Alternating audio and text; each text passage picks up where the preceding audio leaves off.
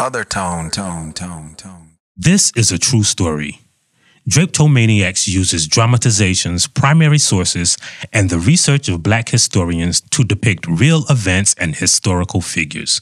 Today's episode features Brandon Victor Dixon, Angelica Ross, Panama Jackson, and Charlemagne the God.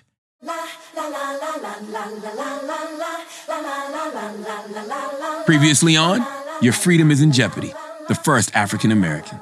I had never been on a cruise before, and my man P. Dizzy was obsessed with two things gold and his wrinkles. We got to know the smooth talking conquistador, Juan Garrido, aka Pretty Boy Johnny, was the first. Technically, he wasn't the first. The audience still has the final say on who they think the first African American was. the first of our three contestants. right, right. Thought you were going to say the first African. Yeah, but I wasn't gonna say that, was I? My bad. The audience shared their thoughts on colonial decrees, Ma'am, according to Spanish law, Fuck Spanish law. and the other two contestants, Riverbed aficionado Black Steve, Tell them we was kings. and the spirited spokesperson representing the first civil rights protesters. I'm pretty sure that's intentional infliction of emotional abuse. Kept interrupting the show's narrator in the middle of his intro. Look, I was just doing my job. And I'm what? Crocheting pubic hair? What am I doing, Michael? That was so specific. But you're right. I'll be quiet. Are you sure you're finished? Finish these nuts, Nick. I'm world renowned white peopleologist Michael Harriot, and this is Drapetomaniax, the unshackled history of the first African Americans. If you can recall last week's show, in part one, we established that the origin story of African people in America doesn't begin in 1619, nor does it start with the enslaved. The people who were kidnapped, loaded onto ships, transported across the ocean, and forced into a lifetime of human bondage were more than enslaved property. They were doctors, priests, children, wives, and warriors who were coerced into this racialized labor system through violence or the threat of violence. Welcome back to this special edition of Your Freedom is in Jeopardy, the first African American. We've met one of our three contestants. Tonight, the remaining two will present their cases for why they deserve to be considered. Say it with me. The first African Americans. Juan Garrido, who you met in our last episode, passed away in 1550, but he was not the only African to have made their mark on the land that would become the United States. While none of these people are here to tell you why they deserve to win the title of the first African American, fortunately, they sent their proxy. Our second participant is the Mortal Kombat fighter we all wish we could pick to have in our corner.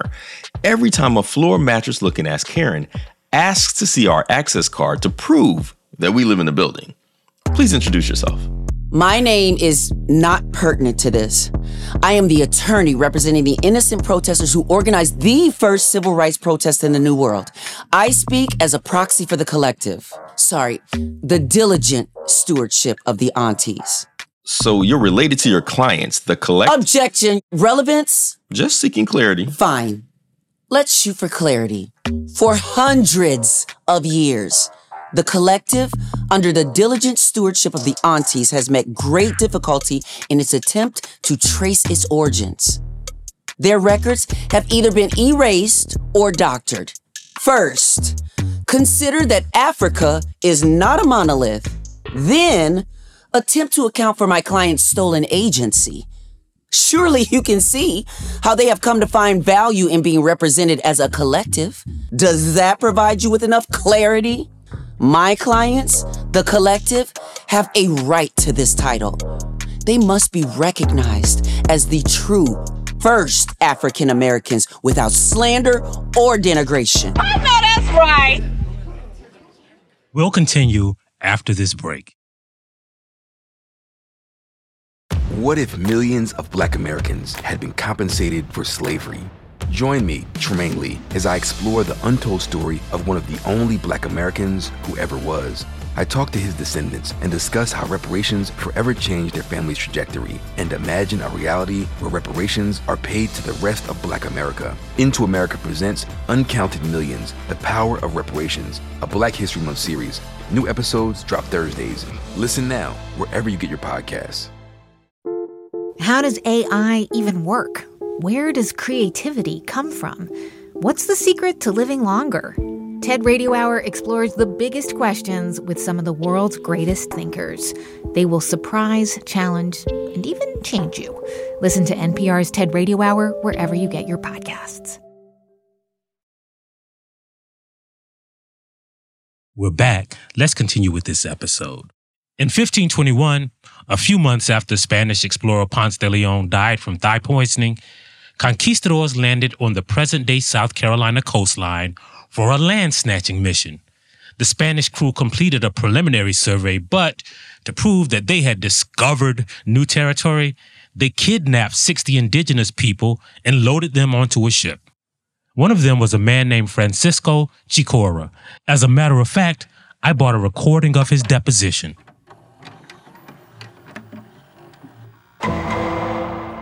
The witness has been sworn in. Please state your full name for the records. Francisco Chicora. Thank you, Mr. Chicora. Whenever you're ready. Well, it was June 24th, 1521. A few of us had gone to the beach because we were off of work for Not Yet Day. It's kind of like Juneteenth, but instead of celebrating the end of slavery, we celebrate the fact that white people hadn't shown up yet. We knew they were coming, but you know, not yet. Anyway, that's when the not Native Americans finally showed up out of nowhere. They bundled us onto a ship. Did they tell you you were being abducted?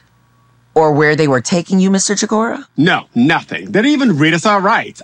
I suppose at that point they felt we didn't even have any. Anyway, I made sure everyone knew to remain silent. They dropped everyone else off in Hispaniola, but they took me to Spain for an audience with the head of the trafficking cartel. Did you recall his name? This uh, boss? Charles V, I think. Charles Jr. V or something? Do you mean Charles the Fifth? Sure, whatever. I taught myself how to speak Occasionese, and they knew that. So they asked me to talk to Charlie 5X about land patents. Excited about the prospect of bling, Lucas Vasquez de Ayllon, another Spanish conquistador, wrote to Spain saying, Yo, I'm a better explorer than Ponce de Leon. His captives were being taken back to Spain to testify that there was no danger at all in South Carolina. Francisco, did Lucas Vasquez de Ayllon, or the king, tell you what they were planning? Yes, honestly, when I heard them talking about owning our land, I had to keep myself from laughing. Imagine that. Owning a piece of the earth?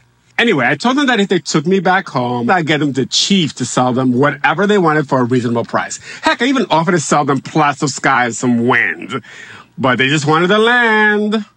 Six years after Ayllon first kidnapped the 60 natives, he returned to South Carolina in August 1526. But he didn't come alone, nah. He brought more than 600 passengers, dozens of stolen Africans, and livestock.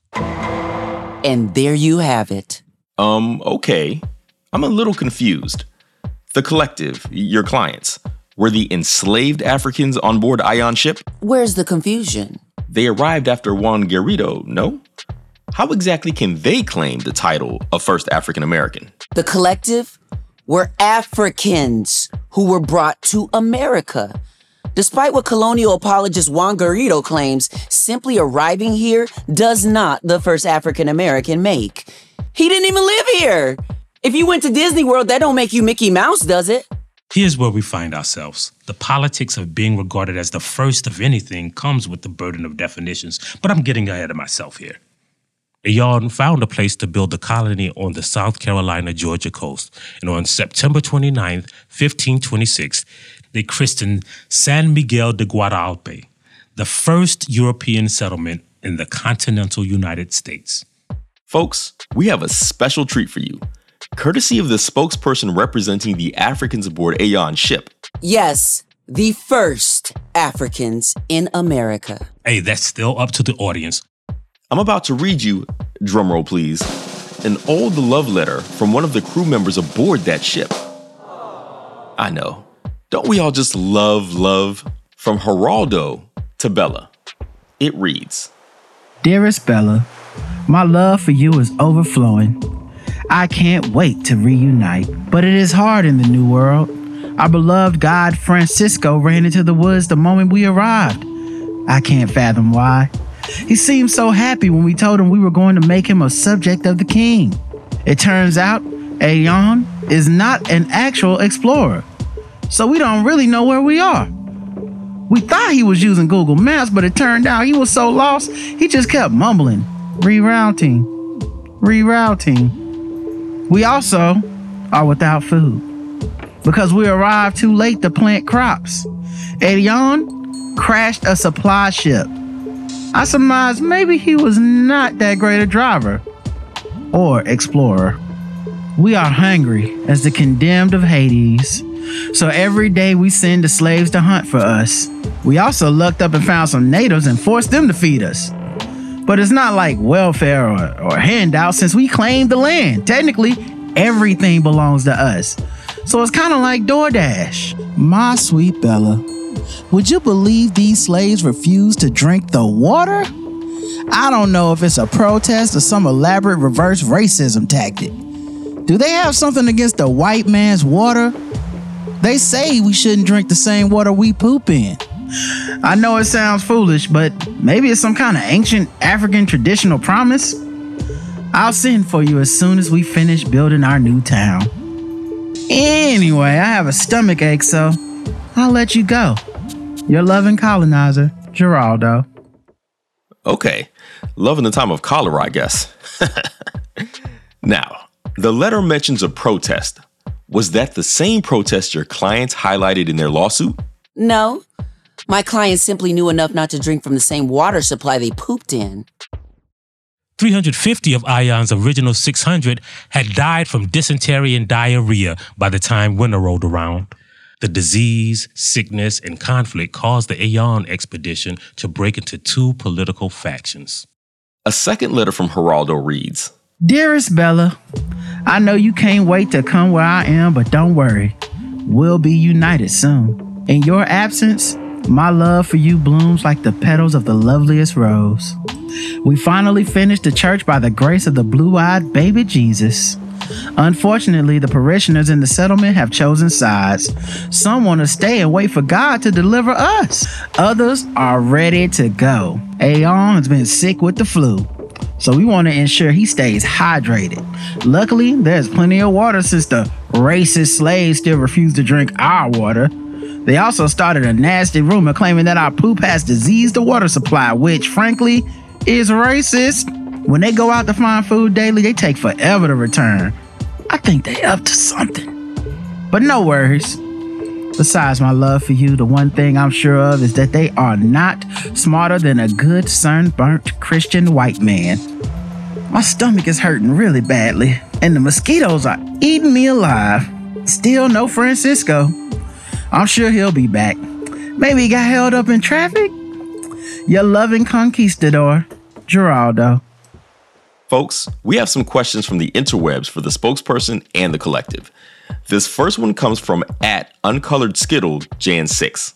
Uncolored Skittles wants to know if. If what? Maybe I shouldn't read this one. L- let's pick another. The aunties insist you read the question. Were your clients up to something? Because in October, a group of enslaved people were accused of setting fire to the settlement. We don't know who set that fire. And since we're here, why are you blaming the black folk? I'm not blaming any. Why? Do you think black people were acting suspicious? I didn't. Wait. But the white people are breaking into factions. Huh. Mr. Host, your bias is showing. There is zero evidence that the collective committed arson or conspired with the natives to destroy San Miguel de white people. That's defamation. Strike that from the record. Still not in court. But the records show that a fire broke out and your clients are credited for organizing the first slave revolt in what became America. It was a peaceful protest. In Geraldo's last letter to Bella, Dearest Bella, my body bubbles like a fountain with the thought of your love. The yearning makes me warm. The people we enslave say it's diarrhea and fever from drinking the water, but I'm pretty sure I'm just lovesick. Ayllon has died and we are in chaos. The I Wanna Leave group has arrested Captain Gomez, the leader of the Stay Put faction, and locked him up. I'd like to come up with better group names, but I'm drowning in something liquid that isn't water. Some of the villagers attacked some of the natives and were killed. Poop It's everywhere.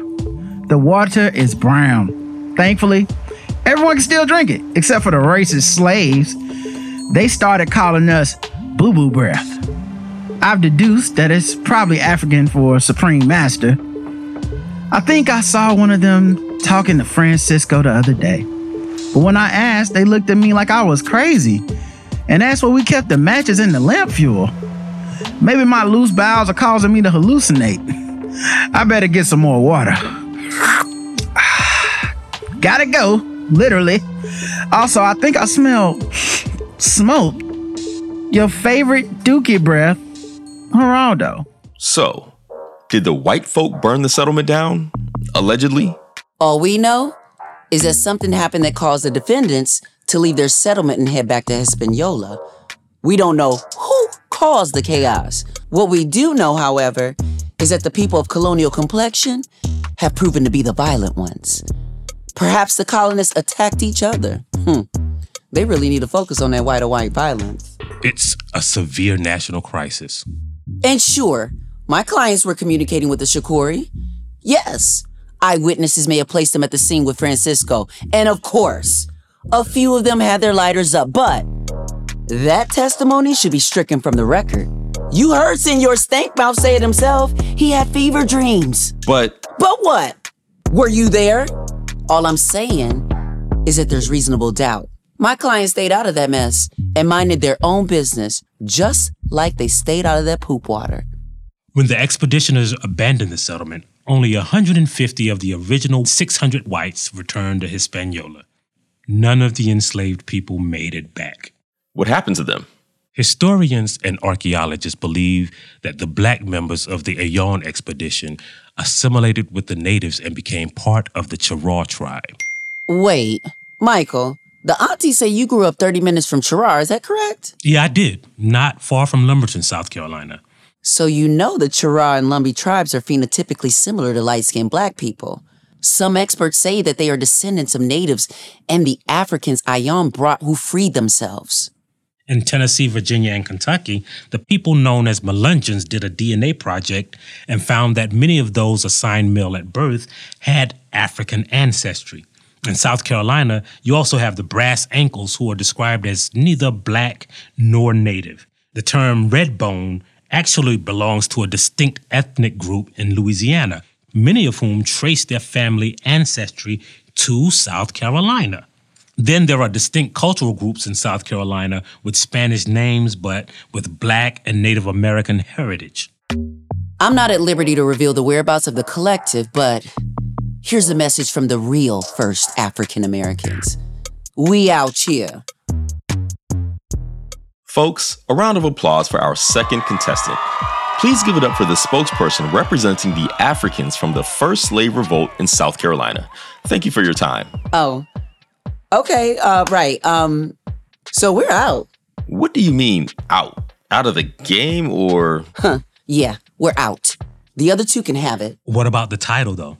Doesn't the collective want to be forever known as the first African American game show and a podcast, right? I'm off to help the aunties sue. A few of them just joined a nail polish MLM. Bye. Up next. So we're all okay with this? We meet our final contestant after the break. Black perspectives haven't always been centered in the telling of America's story.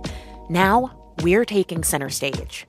Introducing NPR's Black Stories, Black Truths, a collection of Black led stories from NPR's podcasts. Search NPR Black Stories, Black Truths wherever you get your podcasts. With everything you have on your plate, earning your degree online seems impossible. But at Grand Canyon University, we specialize in helping you fit a master's degree in education into your busy day. Your graduation team, led by your own GCU counselor, provides you with the personal support you need to succeed. Achieve your goals with a plan and team behind you. Find your purpose at Grand Canyon University. Visit gcu.edu.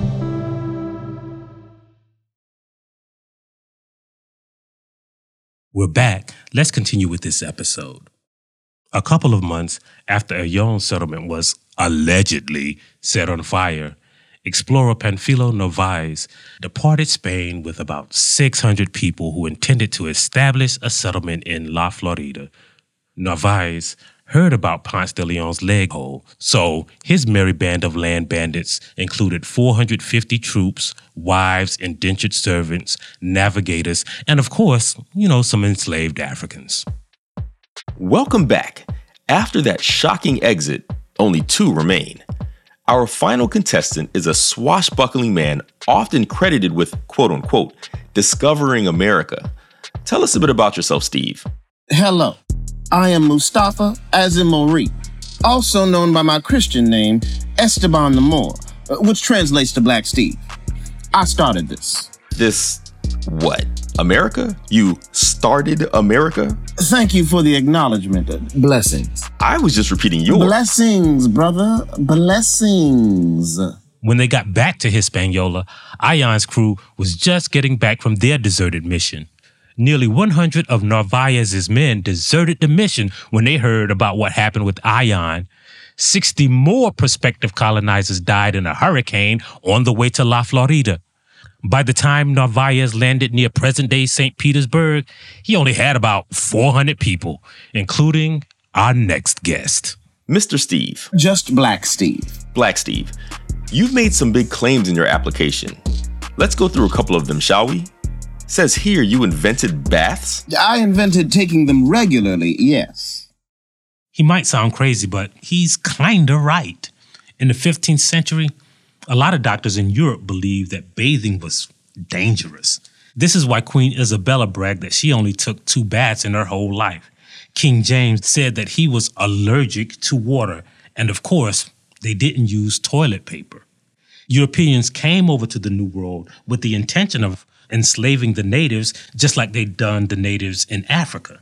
However, the population of the natives in the Caribbean quickly died off, mostly from diseases like smallpox and yellow fever. They were literally allergic to whiteness. It's one of the reasons white people started the transatlantic slave trade. I was born in sub Saharan Africa, captured and shipped to Morocco. Now, Morocco is a Muslim country, and one of the foundations of Islam is a ritual cleaning before prayer and after taking a number two.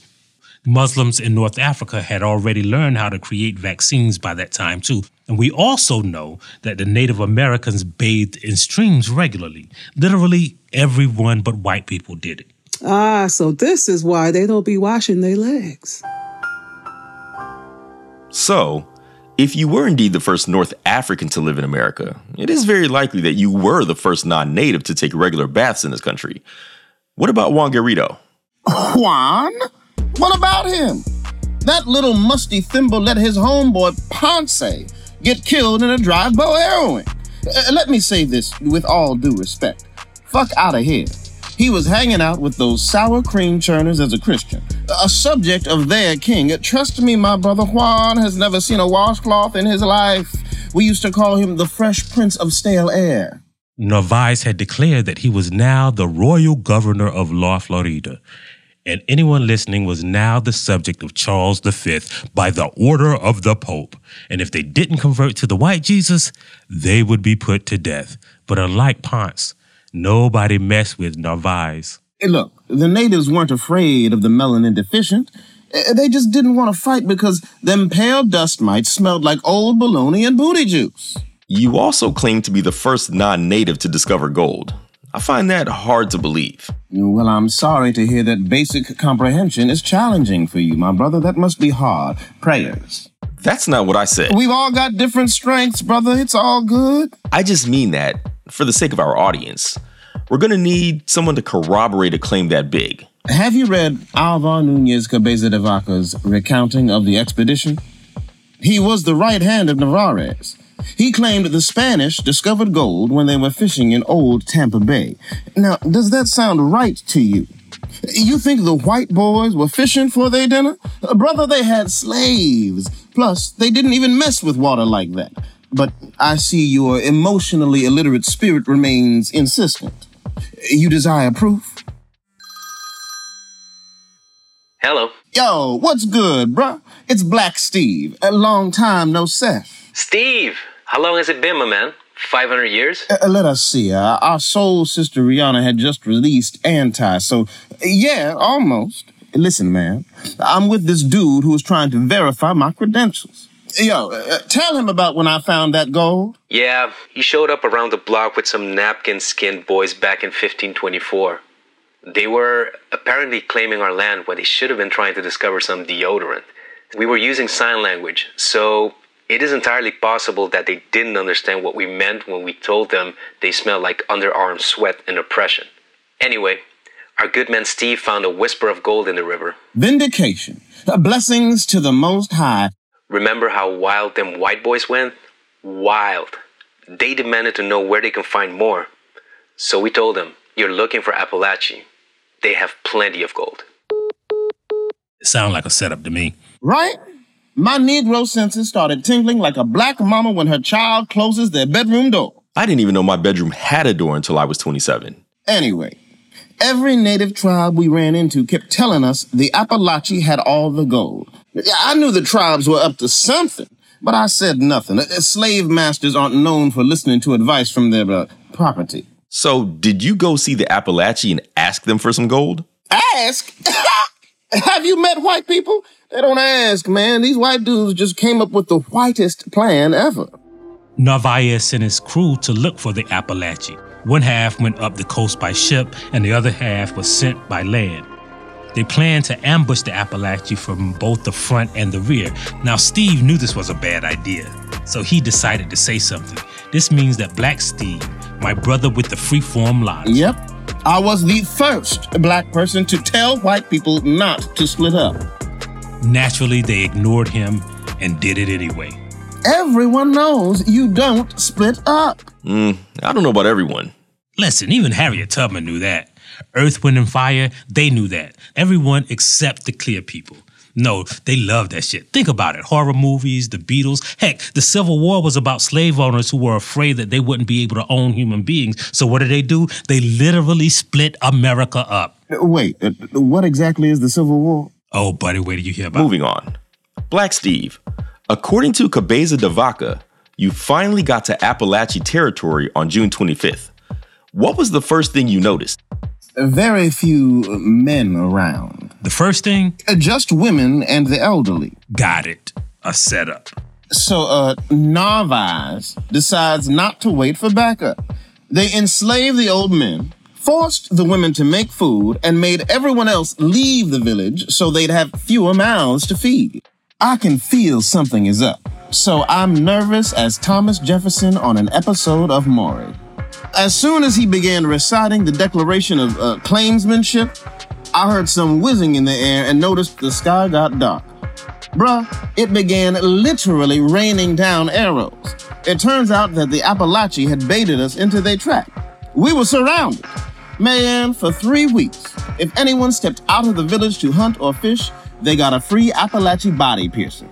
Now, I was used to being hungry, so I just found some shelter and waited to see what the white dudes was gonna do.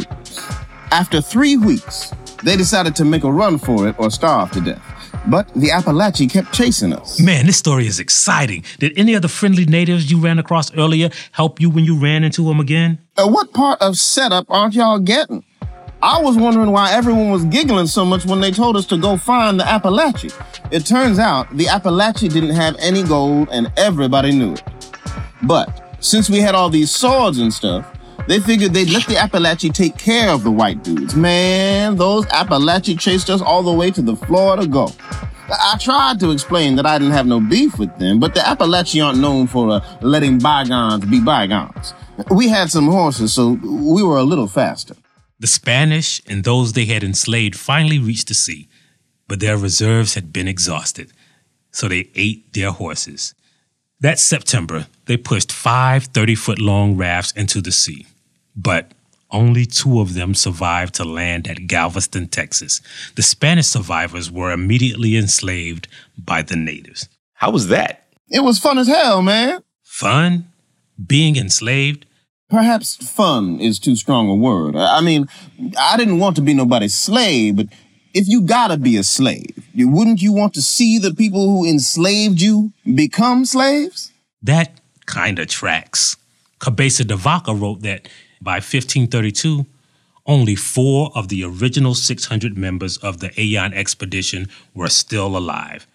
Esteban, Cabeza de Vaca, the guy who enslaved Esteban, and one other white boy.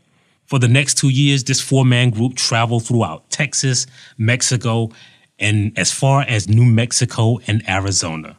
Here's another claim you call yourself the conductor of the Underground Railroad. That's Harriet Tubman, bruh. Harriet? Harriet Tubman? Bruh, I was helping slaves escape to freedom 300 years before Harriet Tubman. Uh, let's call my homeboy Smoke a Lot and ask him. Yo, my man Black Steve. I can't believe you're calling. You must need some weed or something. Uh, nah, brother. I'm here with some dudes and I was telling them about when we met. Tell them what happened. Yeah, so my people, the Avavares, kept hearing that one of the people we brought our um, medicine from had new slaves. Everyone said that there were three pale ones and a black one who was really good at learning new languages.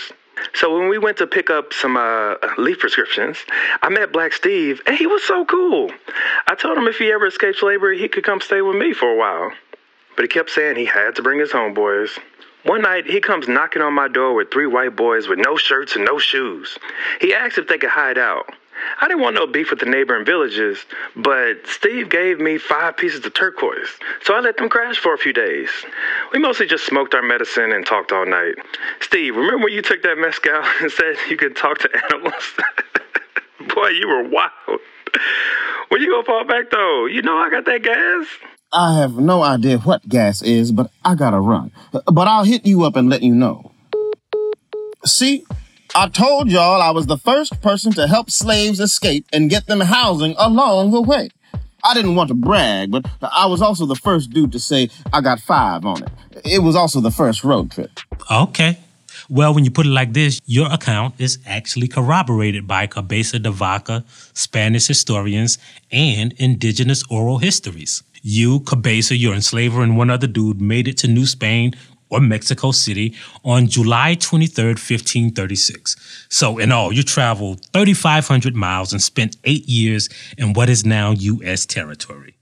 The accounts from the time say you were the biggest celebrity in Mexico and you got a hero's welcome into the city, and that everyone wanted to meet Esteban el Negro. What did they give you as a reward? Slavery. No cap. When I got to New Mexico, the people who I helped escape from slavery sold me to Antonio de Mendoza y Pacheco, a rich, powerful viceroy and close friend of King Charles V. Nah, bro, that can't be true. That's got to be the whitest gift ever.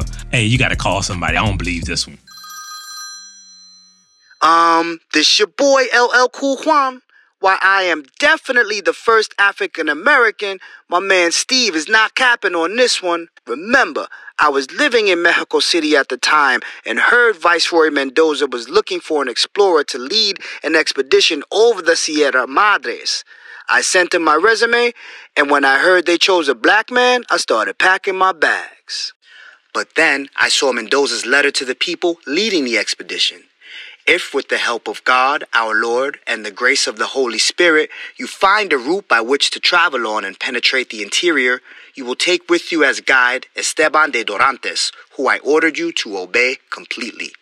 When I heard there was a new black explorer in town, I was like, this town's not big enough for two cute black men.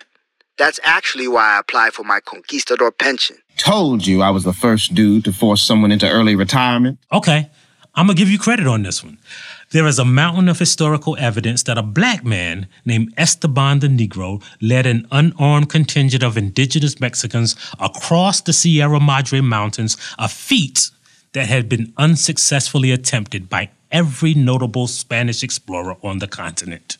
They also say you seemed able to befriend every group of natives you encountered, even those who were hostile, but they also say you met your death during this journey in 1539 at the hands of the Zuni, a tribe near the border of Arizona and New Mexico.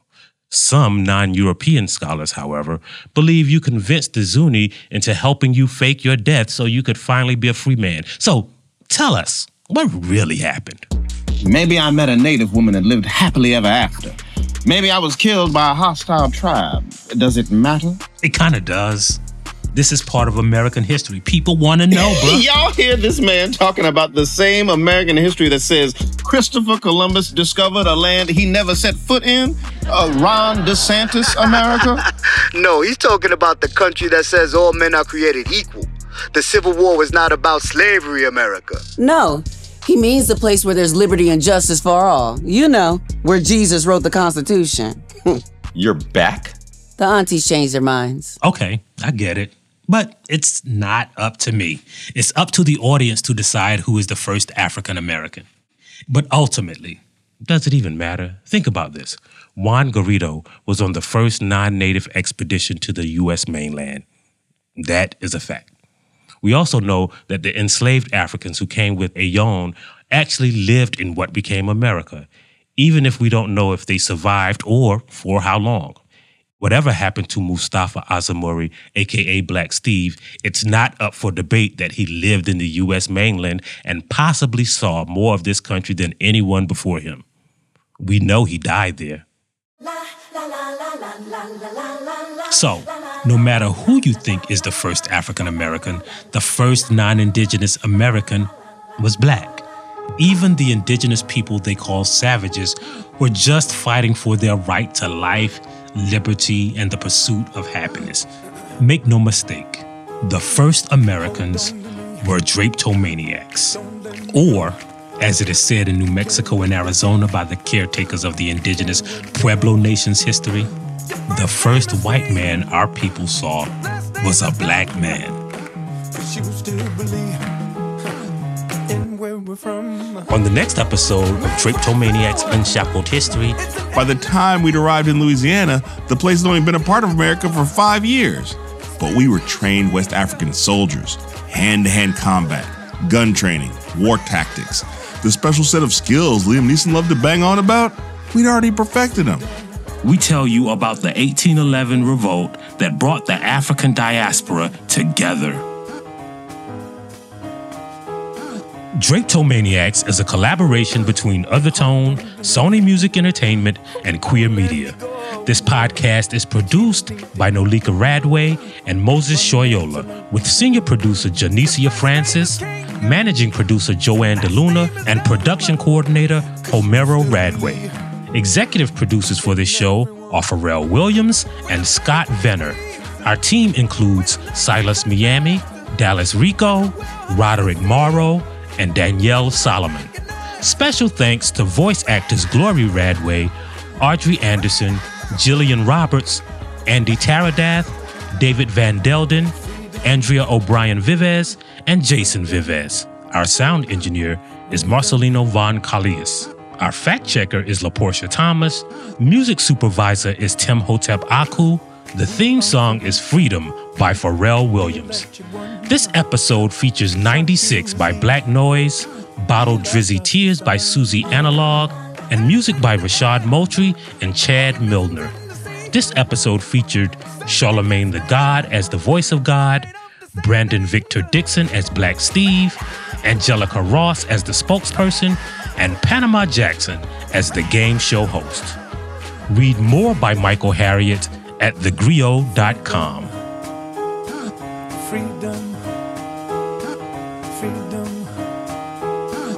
Freedom.